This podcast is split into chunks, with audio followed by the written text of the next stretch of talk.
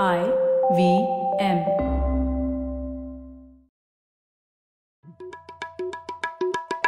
भाई हम हिंदुस्तानियों को बतियाना बड़ा पसंद है। बंगाली में अड्डा उड़िया में खोटी कन्नड़ा में हरटे और हिंदी में पुलियाबाजी। इस कला के लिए हमारी हर भाषा में एक शब्द है। तो प्रणय और मैं तो अक्सर मिलकर पुलियाबाजी करते ही रहते हैं। हमने सोचा कि आपको भी इसमें शामिल कर लिया जाए। तो आइए प्रणय और सौरभ के साथ करते हैं पुलियाबाजी। ये प्रणय क्या हाल है? बस सौरभ मज़े में आप बताए। बस बढ़िया ये सिद्धू की जप्फी ने बड़े हल्ला मचा रखा है तुम्हारा क्या ख्याल है सिद्धू की जप्फी के बारे में? हाँ मैं भी सोच रहा था इस सिद्धू की झप्पी का क्या मामला है और इसके बारे में क्या कहना चाहिए। पता नहीं मेरे तो कुछ खास फीलिंग्स नहीं है इसके बारे में। अब वो एक इंडिविजुअल है वो जा रहा है उसको बुलाया है तो मुझे कोई प्रॉब्लम नहीं लगता। पर मैंने सोचा नहीं इसके बारे में आपको क्या लगता है? तो मुझे लगा कि आई मीन कुछ लोग ज़्यादा ही चढ़ गए सिद्धू के ऊपर। I mean Sidhu hmm. थोड़ा ज़िंदा दिल आदमी है किसी से मिला तो जप्फी लगा ली तो क्या हो गया? मतलब काफ़ी लोगों का रिस्पॉन्स थोड़ा इस टाइप का था जैसे भाई हिंदुस्तान से जो कोई भी आदमी बाहर जाए वो एक एक नेशनल पॉलिसी का एम्बॉडीमेंट होना चाहिए कि उसके अंदर मतलब वो ही हिंदुस्तान बन गया है सो टू स्पीक हाँ। हाँ, और वही हाँ, इंडियन हाँ। स्टेट है उसको एक ही तरह से डील करना है। वो मतलब भाई हम लोगों के देश है कोई चीटियों की कॉलोनी तो नहीं है ना कि सब चीटी एक जैसा बिहेव करेगी? हाँ। एक कोई सेंट्रल मदर क्वीन ने कुछ डिस्कस कर लिया डिसाइड कर लिया और सारे की सारी चीटियाँ फिर उसके हिसाब से एक्ट करती हैं। बिल्कुल हाँ और होपफुली हम वैसे होंगे भी नहीं। हाँ बिल्कुल मतलब कुछ तो चींटियों और इंसानों में फ़र्क होना चाहिए ना। हाँ।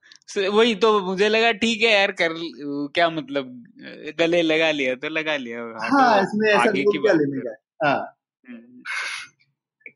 लेकिन लेकिन उससे मैं मैंने तुम्हारा लेख भी पढ़ा तुमने एक अभी क्योंकि इमरान खान अभी नया पाकिस्तान का नारा लगाकर प्राइम मिनिस्टर बना है और मतलब उसको लेकर काफ़ी हल्ला वल्ला भी था और मैंने तुम्हारा लेख भी देखा कि भाई प्राइम मिनिस्टर कोई भी आता जाता रहे, लेकिन ये मिलिट्री जिहादी कॉम्प्लेक्स जो है, जब तक वो काबू में रखे है, पाकिस्तान को तो कुछ बदलने वाला नहीं है। तो मैंने सोचा आई मीन इस बार किसी एक्सपर्ट को अपने पुलियाबाजी में नहीं बुलाया जाए, ये टॉपिक पे तो तुम ही हमारे रेजिडेंट एक्सपर्ट हो तो ये मिलिट्री जिहादी कॉम्प्लेक्स क्या है? ये चीज़ पे आज चर्चा करते हैं। सौरभ, इस बारे में एक बहुत अच्छी कहावत है जो पाकिस्तान के संदर्भ में यूज़ होती है, कि कई देशों के पास अपनी सेनाएँ होती हैं, पर पाकिस्तान सेना के पास खुद एक अपना देश है। तो इसका मतलब है कि पाकिस्तान सेना ही बहुत बड़ा फोर्स है पाकिस्तान में, और इसीलिए हम लोगों का जो मिलिट्री जिहादी कॉम्प्लेक्स था का कॉन्सेप्ट था, वो इसी पर थोड़ा फोकस करता है और हमारा आर्ग्यूमेंट ये था कि पाकिस्तान को हम सब लोग गलत तरीके से समझते हैं। पाकिस्तान एक चीज़ नहीं, बल्कि दो एंटिटीज हैं और दो अलग अलग चीज़ें हैं वो। एक है जो सिविलियन एडमिनिस्ट्रेशन है, जिसका खुद का एक झंडा है, खुद का एक राष्ट्रगान है, खुद का कुछ इकोनॉमिक पॉलिसी है मिनिस्ट्रियाँ हैं, जो भी है। और ये सब सिविलियन एडमिनिस्ट्रेशन के बारे में हम लोग अक्सर डिस्कस करते हैं, पर ये सबसे इम्पोर्टेंट पाकिस्तान है नहीं उनके लोकल कंटेक्स में। सबसे ज़्यादा इम्पोर्टेंट है दूसरा पाकिस्तान, जो कि है मिलिट्री जिहादी कॉम्प्लेक्स और ये मिलिट्री जिहादी कॉम्प्लेक्स बना हुआ है मिलिट्री जिहादी एलिमेंट्स कुछ सात ऐसे अलग अलग ग्रुप्स हैं जिनके, जिनको जोड़ के बना हुआ है एक मिलिट्री जिहादी कॉम्प्लेक्स और इसका मिलिट्री जिहादी कॉम्प्लेक्स के जो की आश जो आशाएँ हैं जो उनकी दिशा है वो काफ़ी अलग है पाकिस्तान के सिविलियन एडमिनिस्ट्रेशन से।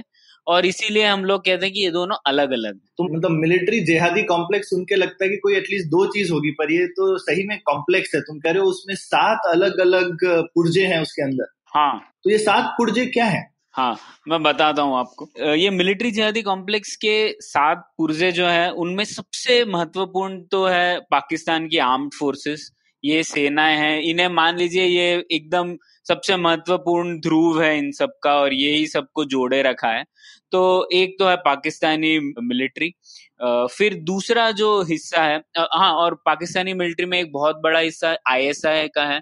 जो कि उनकी R N A W type की एजेंसी है एक्सटर्नल इंटेलिजेंस के लिए पर आईएसआई बहुत अलग है आर एन ए डब्ल्यू से क्योंकि आईएसआई एक मिलिट्री ऑर्गेनाइजेशन है जो इंटेलिजेंस करती है जबकि आर एन ए डब्ल्यू एक सिविलियन ऑर्गेनाइजेशन है जो इंटेलिजेंस करती है okay. तो एक ये सेनाओं का सब मिला के एक बहुत बड़ा पोल है एक हम्म। दूसरा जो जिहादी आउटफिट्स हैं वो सब हम जानते हैं लश्कर तैयबा जैश मोहम्मद हुजी है हरकतुल जिहादुल इस्लामी ये सब बहुत सारी वैरायटी के टेररिस्ट आउटफिट्स हैं पाकिस्तान से जो कि काफ़ी गहरा हिस्सा है पाकिस्तानी मिलिट्री जिहादी कॉम्प्लेक्स का और मैं आपको बताऊँगा कैसे ये रिलेटेड है एक दूसरों से। फिर तीसरा कुछ सामाजिक और धार्मिक संस्थाएँ भी हैं जो कि जुड़ी हुई है अब जैसे अब जमात दवा के बारे में तो सुना ही होगा हम्म। जो एल से जुड़ी हुई है हम्म। और वो अपने आप को एक चैरिटी ऑर्गेनाइजेशन कहती है जेयूडी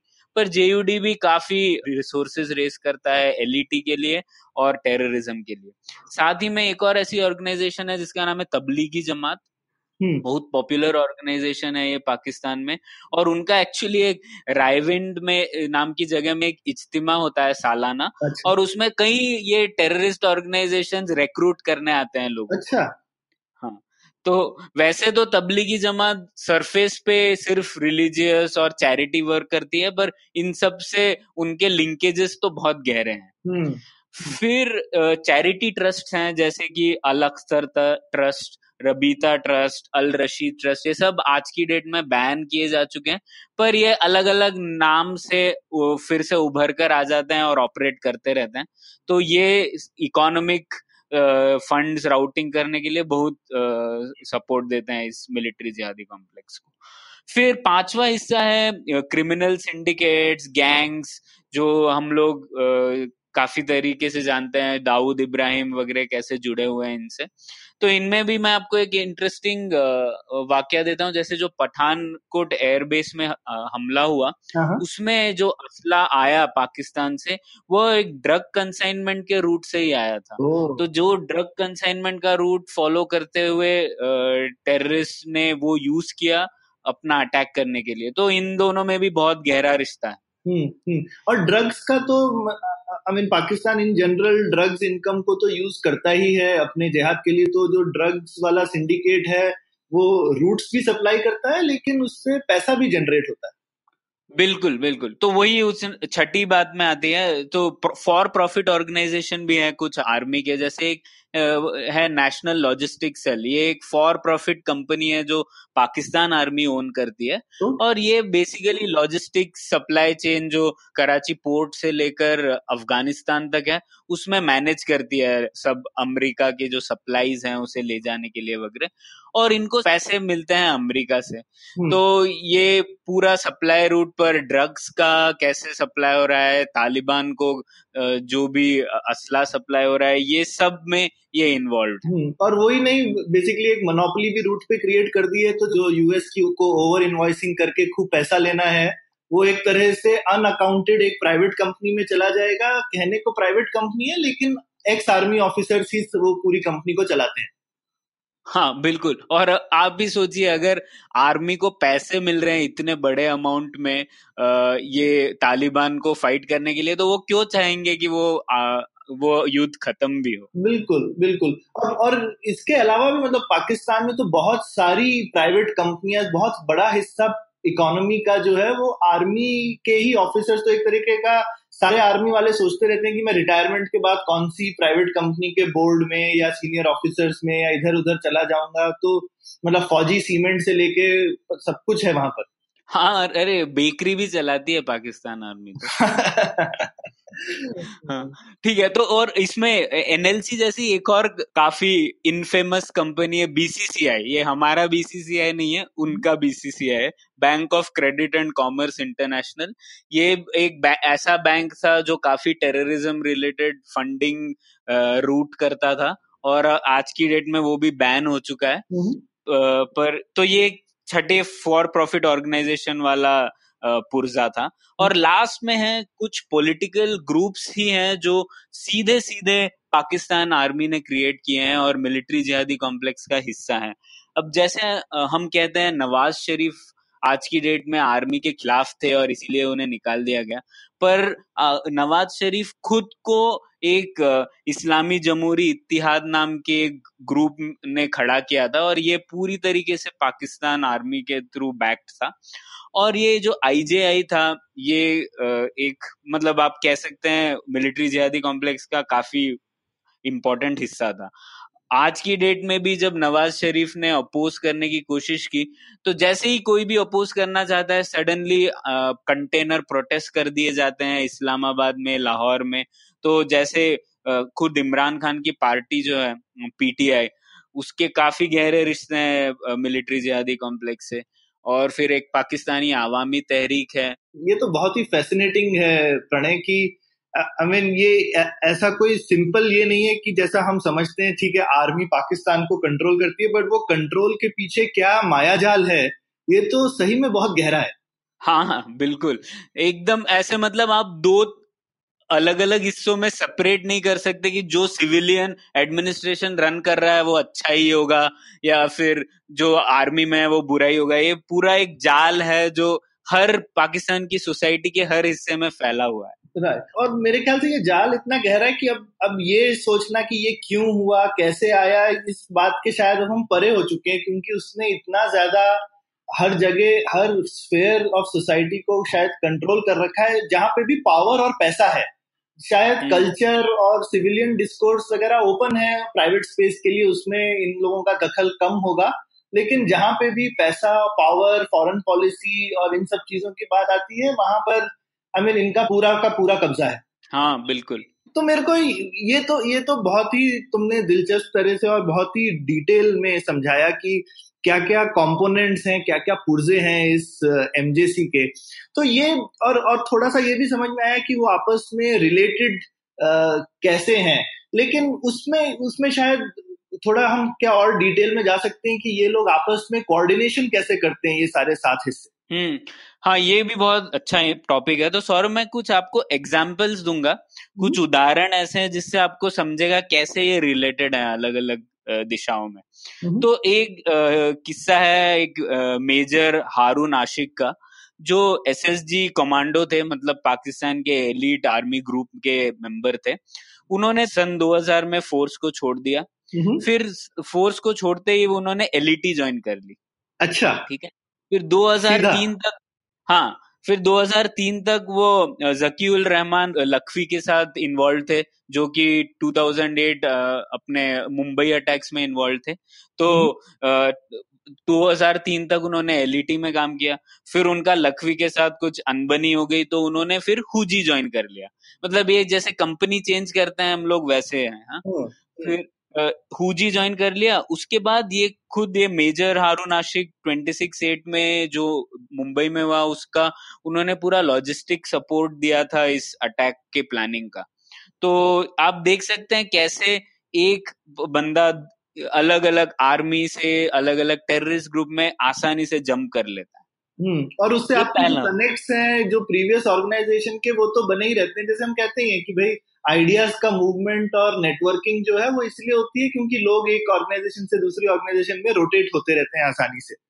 हम्म। तो ये मेनली पाकिस्तानी लेकिन रिवर्स भी होता है क्या? मोस्टली आर्मी से ही लोग इधर जाते होंगे। मुझे मुझे लगता नहीं है कि एलईटी से कोई टेररिस्ट सोच सकता है चलो अब मुझे आर्मी में जाके मेजर बनना है ऐसा तो नहीं होता होगा। हाँ ऐसा कम होता है पर जैसे क्रिस्टीन फेयर ने जो रिसर्च किया है उन्होंने पता किया है कि जो सदर्न पंजाब है हम्म। वहाँ पर जो लोग आर्मी नहीं ज्वाइन कर पाते वो टेररिस्ट ग्रुप ज्वाइन कर लेते हैं। अरे! मतलब बेस सेम है दोनों हाँ। के रिक्रूटमेंट का पर कुछ वहाँ चले जाते हैं जिनका वहाँ नहीं हुआ तो यहाँ तो यहाँ अप्लाई किया रैंक कम आई तो इधर चले गए। हाँ कुछ ऐसे ही समझ लीजिए। हाँ। तो, एक ये किस्सा हुआ वैसे ही और ये आर्मी रिलेटेड ही है दूसरा किस्सा। अब पाकिस्तान में एक पीएनएस मेहरान बेस है जो उनका नेवल बेस है कराची के पास हम्म। और वहाँ पर एक अलकायदा का अटैक हुआ था।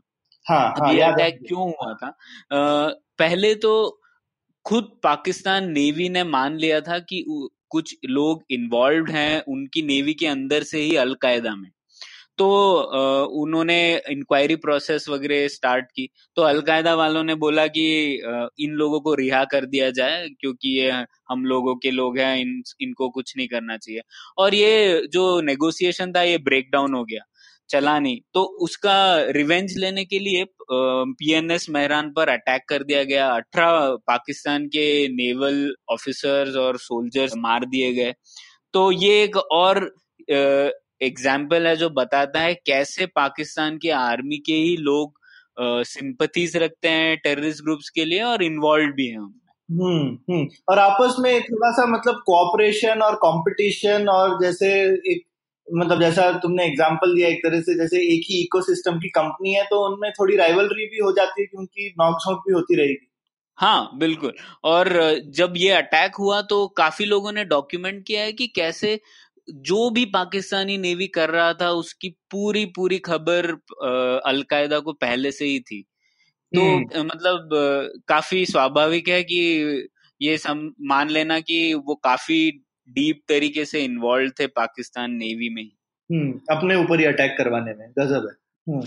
फिर एक और ऐसी कहानी है आईएसआई की जो अब आईएसआई ने ट्रेन किया था एक इंसान को इलियास कश्मीरी नाम का ये भी काफ़ी कुख्यात आतंकवादी था। हम्म। और इलियास कश्मीरी ने खुद एक हुजी में एक 313 ब्रिगेड नाम की ग्रुप को इकट्ठा किया और ये काफ़ी घातक ग्रुप था हुजी का जिसने कई अटैक किए। और उसके बाद वह पहले तो इंडिया पर फोकस था फिर इंडिया से फोकस उसका जाने के बाद वो अफ़गानिस्तान में चला गया। तो अब अफ़गानिस्तान में भी टेररिज्म करने लगा। तो कैसे एक बंदा जो आईएसआई ने क्रिएट किया था वो इंडिया में भी टेररिज्म फैला सकता है और फिर जाके अफ़गानिस्तान में भी फैला सकता है? उसका यह उदाहरण है।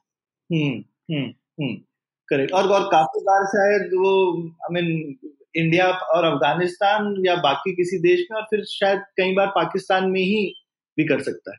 हाँ और सौरभ मतलब आ, जब ये बॉस्निया क्रोएशिया ये सब युगोस्लाविया का जो सिविल वॉर हो रहा था कुछ कुछ एलईटी के कनेक्शन वहाँ तक थे। हम्म, मतलब एलईटी का तो खैर आई मीन जो उनका स्टेटेड ऑब्जेक्टिव ही है कि भाई सिर्फ़ ऐसा कोई कश्मीर से रिलेटेड और इस तरह से नहीं है उन्होंने तो बोला हुआ है कि जब तक पूरे हिंदुस्तान पे वो कब्जा नहीं कर लेंगे वो लोग शांत नहीं होंगे।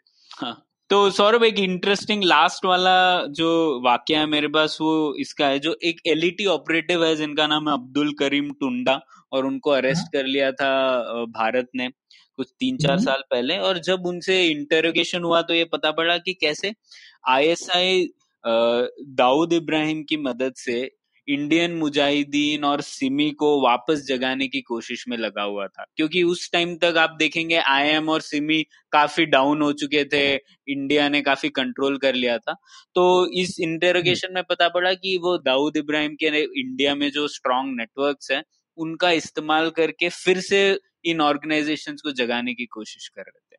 तो ये आपको हम्म। बताता है कैसे आईएसआई आर्मी एलईटी और ये दाऊद इब्राहिम जैसे क्राइम सिंडिकेट भी इन्वॉल्व है। बिल्कुल बिल्कुल। नहीं ये तो और आई मीन क्योंकि हम इतना डिस्कस कर रहे थे जैसे कि कैसे लोग जो है सोचते हैं कि चलो भाई मतलब आर्मी नहीं तो लश्कर तैयबा से ही मतलब पाकिस्तान की आर्मी का तो मोटो ही मेन मोटो में ही लिखा है कि हम जिहाद करते हैं। हाँ तो ईमान तकवा जिहाद फ़ी सभी उनका मोटो ही है। हाँ तो जब उन्होंने ऐसे डिसाइड ही कर लिया है कि हम जिहादी ऑर्गेनाइजेशन है ऑफिशियली खुद ही बोला है मतलब हमको बोलने की ज़रूरत नहीं है तो शायद तुमको मिलिट्री जिहादी कॉम्प्लेक्स छोड़ के उसको जिहादी कॉम्प्लेक्स ही बोल देना हाँ वो भी ठीक हाँ, और ये बाकी देशों की नज़र में वो कुछ तो किसी नाम की मिलिट्री भी है ही। हम्म। तो ये तो ठीक है ये तो इससे समझ में आया कि ये सारे के सारे जो मिलिट्री जिहादी कॉम्प्लेक्स का पार्ट है वो आपस में किस तरह से नेटवर्क हैं और आपस में किस तरह से उनमें बड़ा ही फ्री फ्लो और कोऑर्डिनेशन काफ़ी अच्छा रहता है हम्म। तो ये ये भी ये भी समझाओ मतलब काफ़ी बार मैंने ये भी सुना है कि पाकिस्तानी आर्मी जो है उनका बाकी देशों के साथ कैसा रिलेशनशिप रहता है और ये एमजेसी जो है वो जिसको कहना चाहिए एक्सटर्नल एक्टर्स के साथ, क्योंकि यूजली आप एक्सपेक्ट करोगे कि एक्सटर्नल एक्टर्स जो हैं वो कंट्री के बेसिकली फॉरेन ऑफ़िस या प्राइम मिनिस्टर्स ऑफ़िस वगैरह के साथ डील करते हैं, लेकिन पाकिस्तान में ऑब्वियसली ऐसा नहीं है। तो ये कैसे पाकिस्तान का एमजेसी जो है वो बाकी देशों के साथ जुड़ा हुआ है और उनसे कनेक्टेड है? हम्म तो इसमें बहुत इंटरेस्टिंग चीज़ है, सौरभ। जैसे अब सबको पता है कि पाकिस्तान आर्मी क्या क्या उन्होंने गुल खिलाए हैं और क्या क्या उन्होंने किया है। पर पाकिस्तान एक तो जोग्राफिकली ऐसी जगह पर लोकेटेड है जहाँ पर आ, उनका कई देश पाकिस्तान से एंगेज करना चाहते हैं। और उन्हें पता है कि पाकिस्तान से एंगेज करने का मतलब है कि पाकिस्तानी आर्मी से एंगेज करना पड़ेगा क्योंकि वही सबसे ज़्यादा पावरफुल है। तो अब ऐसा हो गया है कि उनको पता भी है कि वो वो खराब है पर फिर भी एंगेज करने के अलावा उनके पास कोई चारा नहीं है। और या ऐसा मतलब एक मान्यता या धारणा हो चुकी है। अब मैं आपको फिर से उदाहरण देता हूँ जैसे अमेरिका है। अब अमेरिका के लिए इमीडिएटली। कुछ सालों तक था अफ़गानिस्तान को सेटल करना और जो नाइन इलेवन हुआ उसके बाद अफ़गानिस्तान में वापस ऐसा कुछ ना हो पाए। ऐसी स्थिति कायम करना अफ़गानिस्तान में। उसके लिए उन्होंने सोचा कि सिर्फ़ हमें जो हेल्प करने वाला देश है वो पाकिस्तान है, क्योंकि पाकिस्तान की एक बड़ी बॉर्डर है अफ़गानिस्तान के साथ। तो उन्होंने सोचा कि अब पाकिस्तान आर्मी हमें मदद करेगा तो हम जाने देंगे उनकी कुछ दूसरी हरकतों को नजरअंदाज कर देंगे। तो इस तरह से यूएस पाकिस्तान को कई कई दशकों तक काफ़ी सपोर्ट देता रहा मिलिट्री सपोर्ट इकोनॉमिक सपोर्ट तो मिलिट्री जिहादी कॉम्प्लेक्स भी अपना प्रभुत्व बनाए रखे हैं इतने सालों तक। ये यूएस की बात हो गई। और दूसरे मेजर एक्टर्स हैं जैसे सऊदी चाइना इन लोगों के साथ कैसा रिलेशनशिप हाँ? तो ये सब आप मान लीजिए ये सब ऐसे एक्टर्स हैं जिनके साथ पाकिस्तानी मिलिट्री जिहादी कॉम्प्लेक्स ने एक ऐसा पैरासिटिक टाइप का रिलेशनशिप एस्टेब्लिश कर लिया है। अब सऊदी अरेबिया है जैसे देख लीजिए। सऊदी अरेबिया सऊदी अरेबिया की खुद की आर्मी थोड़ी वीक है कमज़ोर है और सऊदी अरेबिया को कभी भी जब ऐसे आ, लोगों को रिक्रूट करना हो कॉन्ट्रैक्ट पे आ, जंग करने के लिए तो वो पाकिस्तान को ले लेते हैं। जैसे अब यमन में देखें उन लोगों का एक प्रपोजल था कि पाकिस्तानियों को भेज देंगे हमारी जंग लड़ने के लिए। तो उसके रिटर्न में वो पाकिस्तान आर्मी को जो पैसे दे सकते हैं, अपना ऑयल मनी वो दे देते हैं। ठीक है? तो ये सऊदी अरेबिया के साथ होगा। अब यूके के साथ एक थोड़ा अलग रिश्ता है। यूके में आप देखेंगे तो बहुत ज़्यादा पाकिस्तानी ब्रिटिश सिटीजन हैं। और वहाँ पर भी एक रेडिकलाइजेशन का थोड़ा माहौल है और यूके गवर्नमेंट थोड़ी डरी रहती है उससे। तो वो क्या करते हैं उनको पता है कि अगर हमें रेडिकलाइजेशन कंट्रोल करना है तो हमें थोड़ा इंटेलिजेंस चाहिए उन लोगों पर उनके खुद के सिटीजन्स पर। तो वो इंटेलिजेंस कौन उनको देगा? आईएसआई और पाकिस्तानी आर्मी तो वो पाकिस्तानी आर्मी के साथ ठीक ठाक रिश्ते बनाए हुए हैं। हम्म, और एंड। में आया चाइना चाइना आप देखेंगे तो अभी कुछ पिछले तीन चार साल से एमजेसी का मेजर सपोर्टर बन के उभरा है, क्योंकि ये जो गेम हम डिस्कस कर रहे थे, पाकिस्तान आर्मी और मिलिट्री जिहादी कॉम्प्लेक्स अब काफ़ी पुराना हो चुका है। मतलब सबको पता है वो क्या गेम खेल रहे हैं। तो अमेरिका भी थोड़ा पिछले चार पाँच साल से कंस्ट्रेन कर दिया है उन्होंने जो वो पाकिस्तानी मिलिट्री जिहादी कॉम्प्लेक्स के साथ डीलिंग्स कर रहे थे। तो उस वजह से चाइना ने मौका देखा कि आ, हम लोग भी अपना इन्फ्लुएंस बढ़ा सकते हैं इस एरिया में और पाकिस्तान तो है ही जो अपने आप को मिलिट्री जिहादी कॉम्प्लेक्स जो अपने आप को बेचने के लिए तैयार है। तो मिलिट्री जिहादी कॉम्प्लेक्स को वो काफ़ी सपोर्ट कर रहे हैं अभी। पॉलिटिकली काफ़ी सपोर्ट कर रहे हैं पर इकोनॉमिकली चाइना खुद अमेरिका जितना अमीर नहीं है। तो वो अमेरिका पहले डायरेक्टली ग्रांट्स दे देता था। मतलब खुद पैसे ले लो और जो करना है वो करो। पर चाइना थोड़े टाइट लोन्स दे रहा है। इतना पैसा नहीं दे पा रहा है जितना यूएस दे रहा था। तो पर पॉलिटिकली वो एमजेसी को पूरी तरीके से बैक कर रहा है। तो इस टाइप का थोड़ा डायनामिक रिलेशनशिप है चाइना और एमजेसी के बीच। तो ये तो समझ में आया कि एमजेसी के क्या अलग अलग पहलू हैं, उसके क्या क्या पुर्जे हैं, आपस में वो किस तरह से काम करते हैं और किस तरह से वो बाकी देशों से रिलेशनशिप रखते हैं। पर क्या है जो ये एमजेसी को बांधे हुए है? ये इतना जटिल नहीं है कि वो खुद ही कोलैप्स हो जाए, वो आई मीन इतने सालों से आपने बोला चला आ रहा है और पाकिस्तान इतने सालों से ये गेम खेल रहा है तो ये गेम क्यों सक्सेसफुल है? हम्म तो एक्चुअली सौरभ इतने सालों बाद हम लोगों को ये थोड़ा ऑब्वियस लग रहा है पर आप मानेंगे नहीं कई सर्वेस किए जाते हैं पाकिस्तान में और ये लोगों से पूछा जाता है कि आ, सबसे ट्रस्टेड इंस्टीट्यूशन कौन सा है पाकिस्तान में और हर साल एक ही जवाब रहता है पाकिस्तानी आर्मी ठीक है हम्म, तो मतलब हम्म। इतने सालों बाद इतने दशकों बाद भी पाकिस्तानी सोसाइटी में लेजिटिमेसी बहुत ज़्यादा है, बहुत मानते हैं लोग पाकिस्तानी आर्मी को और आज भी ऐसा उनका रुतबा है कि लोगों को लगता है बस पाकिस्तान आर्मी ही है जो बचाए रखे है पाकिस्तान को, नहीं तो हम कुछ नहीं है उसके बिना। तो ये एक इम्पोर्टेंट पार्ट और इसमें कुछ सच्चाई भी है क्या? आई I मीन mean कि भाई अगर शायद मतलब शायद वो बदमाश लोग हैं, लेकिन शायद सबसे काबिल लोग भी वही हैं। हम्म। हाँ काबिल लोग शायद एक काफ़ी पहले तक होंगे बट अब तो पाकिस्तान खुद एक बहुत बड़ा देश है बहुत काबिल लोग वहाँ पर भी हैं। तो जो आर्मी के बाहर हैं मतलब आप देखिए नोबेल प्राइज विनर्स रह चुके हैं पाकिस्तान में।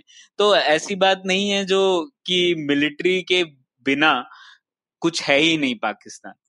हम्म, हम्म, हम्म। अगर बेसिकली मिलिट्री अपना शिकंजा छोड़े तो बाकी लोग भी इंस्टीट्यूशंस बना सकते हैं लेकिन शायद बाकी इंस्टीट्यूशंस स्ट्रांग नहीं है। इंडिविजुअल्स काफ़ी हैं पर इंस्टीट्यूशन के नाम पर बाकी इंस्टीट्यूशन स्ट्रांग नहीं है और मे बी आर्मी ने उन्हें स्ट्रांग होने नहीं दिया है क्योंकि वो उनके कंपटीशन हो जाएँगे। बिल्कुल बिल्कुल। तो एक जो मेरा कारण था जिसकी वजह से एमजेसी आज तक अपना प्रभुत्व बनाए रखे हैं और कैसे वो जोड़ के रखता है इन सब पुरुषों को, वो यही था बिल्कुल जो आपने कहा कि एक उन्होंने जो भी कॉम्पिटिंग ऑर्गेनाइजेशन है, जैसे कोई सिविलियन लीडरशिप या कोई उभरता हुआ सितारा जो पॉलिटिकल पार्टी से आ रहा है, उसे वो दबा देते हैं। जैसे नवाज़ शरीफ ने थोड़ी कोशिश की अभी और आपने देखा उनके साथ क्या हुआ। तो ये सबसे महत्वपूर्ण कारण है। बाकी भी और कुछ कारण है जो जोड़े रखते हैं इस एमजेसी को। दूसरा कारण है, ये सब जो भी मैंने सात पुर्जे बताए, सब एक चीज़ उनमें कॉमन है और वो है कि उन सबको भारत सबसे बड़ा उनका एनिमी लगता है। और वो भारत के खिलाफ जो उनका आक्रोश है, वो उन्हें जोड़े रखता है एक दूसरे के साथ। तीसरा कारण है एक Islam as an ideological refuge तो हमें इन सब का मानना है कि इस्लाम एक बहुत बड़ा कारण है जिसकी वजह से पाकिस्तान पाकिस्तान है और इसीलिए हमें इसका सहारा लेना चाहिए आगे जो भी करना है उसके लिए। तीसरा यह है कि पाकिस्तान को हमेशा से इंटरनेशनल ऑर्गेनाइजेशंस ने और दूसरी, दूसरे देशों ने हमेशा उसका फ़ायदा उठाने की कोशिश की है। तो ये भी एक बहुत बड़ी फीलिंग है इसीलिए उनका जो एनिमी है वो कभी भारत रहता है कभी अमेरिका रहता है तो कभी यूरोप रहता है वो बदलते रहते हैं और हम्म। आखिरी कारण जो आ, मैं बोलूँगा वो ये है कि आ, क्योंकि उनको लगता है कि भारत और सब पूरा विश्व उनके साथ एक साजिश कर रहा है तो उनका ये मानना हो गया है कि कोई भी मेथड जायज़ है इन लोगों के अगेंस्ट। मतलब ऐसा नहीं है कि आर्मी ही आर्मी के साथ फाइट करना चाहिए। अगर टेररिज्म है तो वो भी ठीक है। अगर और कोई तरीका है तो वो भी चलेगा। न्यूक्लियर वेपन्स है तो वो भी चलेगा। इस तरीके का उन, उनकी मान्यता हो गई है कि कोई भी तरीका जायज़ है हमको जोड़े रखने के लिए। हम्म, हम्म। इसमें सिर्फ़ मैं दो चीज़ जो मेरे दिमाग में है। एक तो कि जैसे आपने बोला कि जो इस्लामिक आइडियोलॉजी है उसमें एक इंटरेस्टिंग चीज़ बोलनी चाहिए कि इस्लाम इतने सालों से है लेकिन पाकिस्तान पहला देश है वर्ल्ड हिस्ट्री में जो कि एज अ इस्लामिक सिर्फ़ एक रिलीजन इस्लाम के बेसिस पे बना क्योंकि इस्लामिक एक्चुअली आइडियोलॉजी वैसे तो कंट्रीज़ और नेशनलिज्म के खिलाफ है क्योंकि वो मानती है कि भाई एक जो ग्लोबल उम्मा है मतलब ये नेशन वेशन और ये सब तो आदमी की बनाई हुई चीज़ें हैं हम्म, हम्म। एक रिलीजन के नाम पे देश है। अदरवाइज़ सारे के सारे इस्लामिक देश एक ही होने चाहिए थे ना। मतलब बाकी पूरा का पूरा जो इस्लामिक वर्ल्ड है मिडिल ईस्ट में वहाँ खूब सारे देश हैं और उन देशों के होने के अलग अलग कारण है। वो ये नहीं कहते कि हमारे देश होने की वजह इस्लाम करेक्ट हाँ मतलब क्लासिकल इस्लामिक लिटरेचर में ये सब कहा जाएगा ये दारुल इस्लाम है। मतलब रेलम ऑफ़ इस्लाम ये सब एक है। और जो इस्लाम दे, इस्लामिक देश नहीं है वो दारुल हर्ब है। तो यही दो डिस्टिंक्शन है पर रियलिटी तो वो नहीं है। बिल्कुल बिल्कुल वो तो बिल्कुल भी नहीं और जो दूसरा तुमने जो चीज़ बोली एक वो जो साजिश वाली चीज़ है ये शायद कॉमन है। जितने भी कुछ डिक्टेटोरियल समाज बनते हैं या अथॉरिटेरियन समाज बनते हैं वो हमेशा एक एक अपने समाज के अंदर में फियर क्रिएट करके रखना चाहते हैं। हमेशा डर होना चाहिए एक सस्पिशन हम्म। होना चाहिए कॉन्स्पिरेसी होनी चाहिए। मतलब अगर आप 1984 में भी देखें तो वहाँ पे एक हमेशा कहीं लड़ाई चलती रहती है दुश्मनों के बीच में। किसी को पता नहीं क्या हो रहा है लेकिन बड़े दुश्मन है और आपको हमेशा खतरा है। हाँ. ताकि आप क्वेश्चन ना करें अपनी अथॉरिटेरियन पावर को। तो ये मैं बोलूँगा शायद पाकिस्तानी आर्मी जो करती है वो कोई ऐसा यूनिक नहीं है। जितने भी अथॉरिटेरियन पब्लिक होती है वो हमेशा एक एक डर बना के रखना चाहती है और एक हमेशा लोगों के दिमाग में एक एनिमी को की को पोजीशन करना चाहती है। मतलब जर्मनी ने ज्यूस को बना दिया था वो जैसा मैंने बोला 1984 में एक उन्होंने कुछ और बना के रखा होता। हर कंट्री में लोग जो है एक एनिमी टाइप का ढूंढ लेना चाहते हैं सिर्फ़ अपनी पावर बनाने के लिए। बिल्कुल हाँ। हम्म, तो ये ये तो अच्छे से तुमने समझाया प्रणय कि ये एमजेसी क्या है और ये कैसे अफ्लोट रहती है और किस तरह से इनके लोग आपस में जुड़े हुए हैं। तो तो अभी हिंदुस्तान को क्या करना चाहिए? या किसी भी कंट्री को जैसे चाहे यूएस हो गया चाहे जो भी कंट्री इनके साथ डील करने की कोशिश कर रही है मतलब ये एमजेसी को तोड़ा कैसे जाए? हाँ वही एक तो इसमें पहले हम लोग बात कर रहे थे इसे तोड़ना चाहिए भी कि नहीं वो एक सवाल उठता है। हाँ बिल्कुल मतलब ये, ये जो ये जो है वहाँ पे सिस्टम उसका आई मीन हम ये भी नहीं चाहेंगे मतलब कुछ लोगों को ये भी समझना चाहिए लोग अक्सर बोलते हैं ना कि बस पाकिस्तान में उनको हरा दो या खत्म कर दो या कुछ कर दो। अरे भाई अगर पाकिस्तान में अफ़गानिस्तान या सीरिया जैसा कांड टाइप हो गया तो वहाँ के लोग जाएँगे कहाँ? मतलब हिंदुस्तान में ही आएगा ना उनका रिफ्यूजी क्राइसिस हाँ, वही तो। तो और ये, ये भी ध्यान रखना चाहिए वो पॉसिबल भी नहीं है क्योंकि आज की डेट में उनके पास परमाणु हथियार है। बिल्कुल। और कुछ लोग बोलते हैं जैसे उनके टुकड़े टुकड़े कर दो या कुछ कर दो मान लो मतलब वो परमाणु हथियार किस टुकड़े के पास जाएँगे? और परमाणु हथियार अगर किसी जिहादी अभी करंटली ठीक है वो मिलिट्री जिहादी कॉम्प्लेक्स है लेकिन एक चीज़ तो है कि जो परमाणु हथियार है वो तो आर्मी के ही कंट्रोल में है वो अभी बाकी मतलब उस सात में से बाकी किसी छह के हाथ में वो लगे नहीं। और वो पाकिस्तान आर्मी लेने भी नहीं देगी क्योंकि उसकी वजह से ही उन सातों में से वो सबसे इम्पोर्टेंट है। बिल्कुल ठीक है तो अगर तो पहली तो ये चीज़ है कि अगर ऑल्टरनेटिव कोई अच्छा नहीं हो तो अगर ये करंट एमजेसी का जो के की जगह अगर केओस आ जाए या तो वो तो बिल्कुल खराब चीज़ है उस वो तो हम शायद नहीं चाहते हैं। हम्म। तो लेकिन फिर क्या किया जाए? क्या उपाय है इन चीज़ों हाँ तो अगर हम लोग मान ले कि शॉर्ट टर्म में तो हमें कोई और हमारे पास चारा नहीं है। बस हमें मैनेज करना है मिलिट्री जिहादी कॉम्प्लेक्स को, जैसा भी है वैसे। पर हम लोग लॉन्ग टर्म में अगर सोचे कि, सोच लीजिए 25 साल की टाइम फ्रेम में हमें क्या करना चाहिए, अगर वह सवाल हो तो मेरे हिसाब से हम लोग मिलिट्री जिहादी कॉम्प्लेक्स को हमें तोड़ने की कोशिश करनी चाहिए। और तोड़ने की कोशिश इस तरह से आप मान लीजिए दो मेन एक्सेस हैं इसके लिए एक आप हिंसक तरीके से तोड़ सकते हैं एक आप हिंसा के बिना तोड़ सकते हैं तो ये एक एक्सेस हो गई। दूसरा तोड़ने के तरीके खुद अंदरूनी हो सकते हैं या तोड़ने के तरीके बाहर से बाहरी हो सकते हैं। तो इन दोनों एक्सिस के बेसिस पे आपको चार बॉक्स मिल जाएँगे। पहला बॉक्स हम्म। होगा जो बाहर की तरफ़ से लोगों ने तरीके ढूंढे हैं और जो कि हिंसक भी हैं। तो उनमें आप मानेंगे एक वॉर होगा दूसरा होगा एक छुपा हुआ वॉर, कोवर्ट वॉर जिसे कहते हैं और तीसरा है न्यूक्लियर वॉर। अब न्यूक्लियर वॉर तो ऐसा सॉल्यूशन है जिसके कई कई मतलब रेपरकशन होंगे हमारे ऊपर तो हम वो ऑप्शन छोड़ देते हैं। पर कोवर्ट वॉर और कन्वेंशनल वॉर ऐसे दो ऑप्शन है जो कोई देश कर सकता है पॉसिबली तो दूसरे ऑप्शन है जो आ, हिंसक हो पर वह खुद पाकिस्तान के अंदर से आए हो। जैसे कि मान लीजिए बहुत बड़ा प्रोटेस्ट हो जाए पाकिस्तान में मिलिट्री जिहादी कॉम्प्लेक्स के खिलाफ। दूसरा इनमें हो सकता है कि खुद मिलिट्री जिहादी कॉम्प्लेक्स में जो सात पुर्जे हैं उनमें ही कुछ दरारें आ जाए।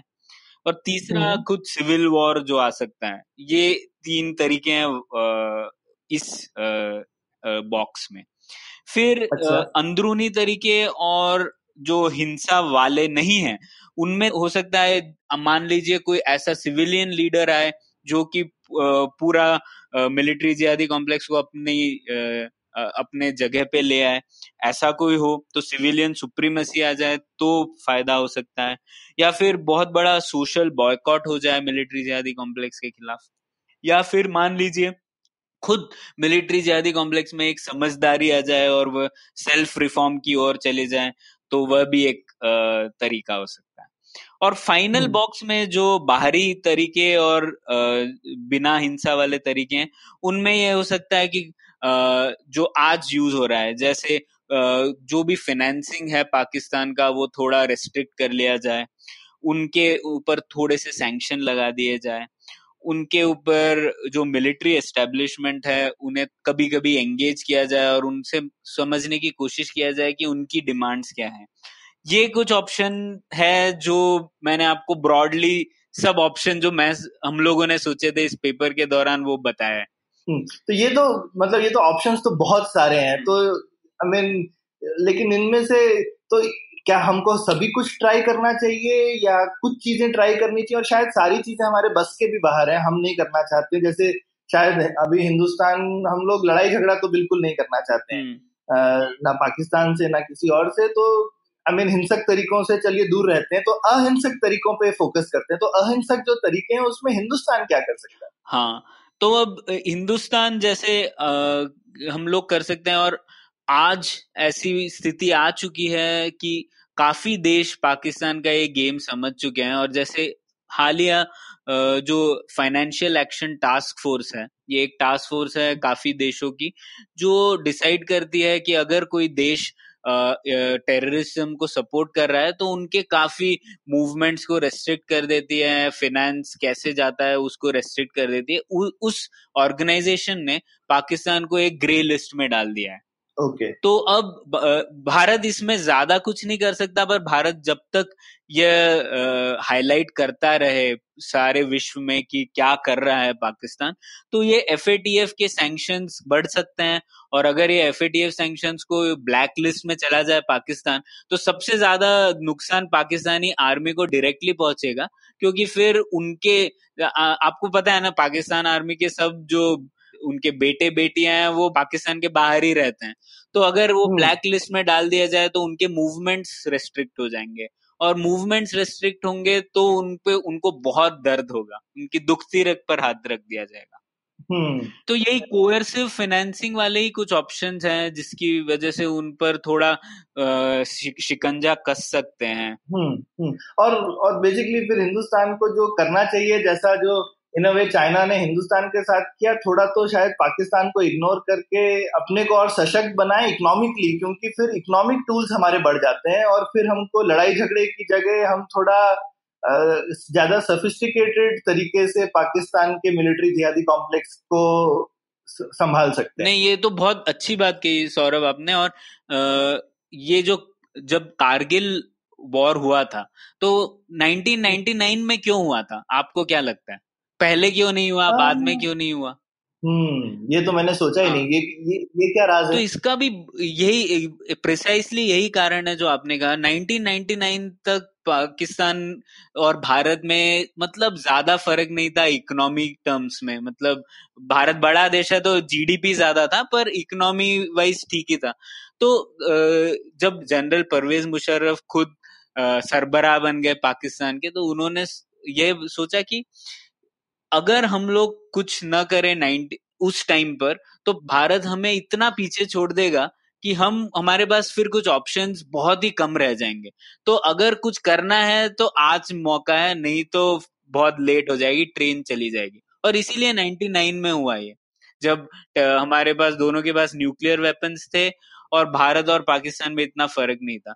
फिर 2002 से 2008 तक भारत ने इतना इकोनॉमिक ग्रोथ हुआ काफ़ी कुछ ऑप्शंस भारत में खुल गए कि अब काफ़ी डिफरेंस हो चुका है दोनों हम्म, हम्म। अब बेसिकली हम दूसरे देशों को भी फोर्स कर सकते हैं अपने हिसाब से चीज़ करने के लिए क्योंकि वो हमारे बहुत बड़े ट्रेडिंग पार्टनर्स वगैरह हैं और हम उनको ज़्यादा इन्फ्लुएंस कर सकते हैं। प्लस हमारे पास डायरेक्ट पैसा है इन चीज़ों को इन्फ्लुएंस करने के हाँ ये और इसी का एक और उदाहरण है एफएटीएफ में ही मतलब एफएटीएफ में चाइना भी हिस्सेदार है इसका और उनका आ, काफ़ी रुतबा है उस ऑर्गेनाइजेशन में और एफएटीएफ में भी चाइना ने अपोज किया पर बैकडोर्स में ही अपोज किया और चाइना के होते हुए भी ये पाकिस्तान को ग्रे लिस्ट में डाल दिया गया।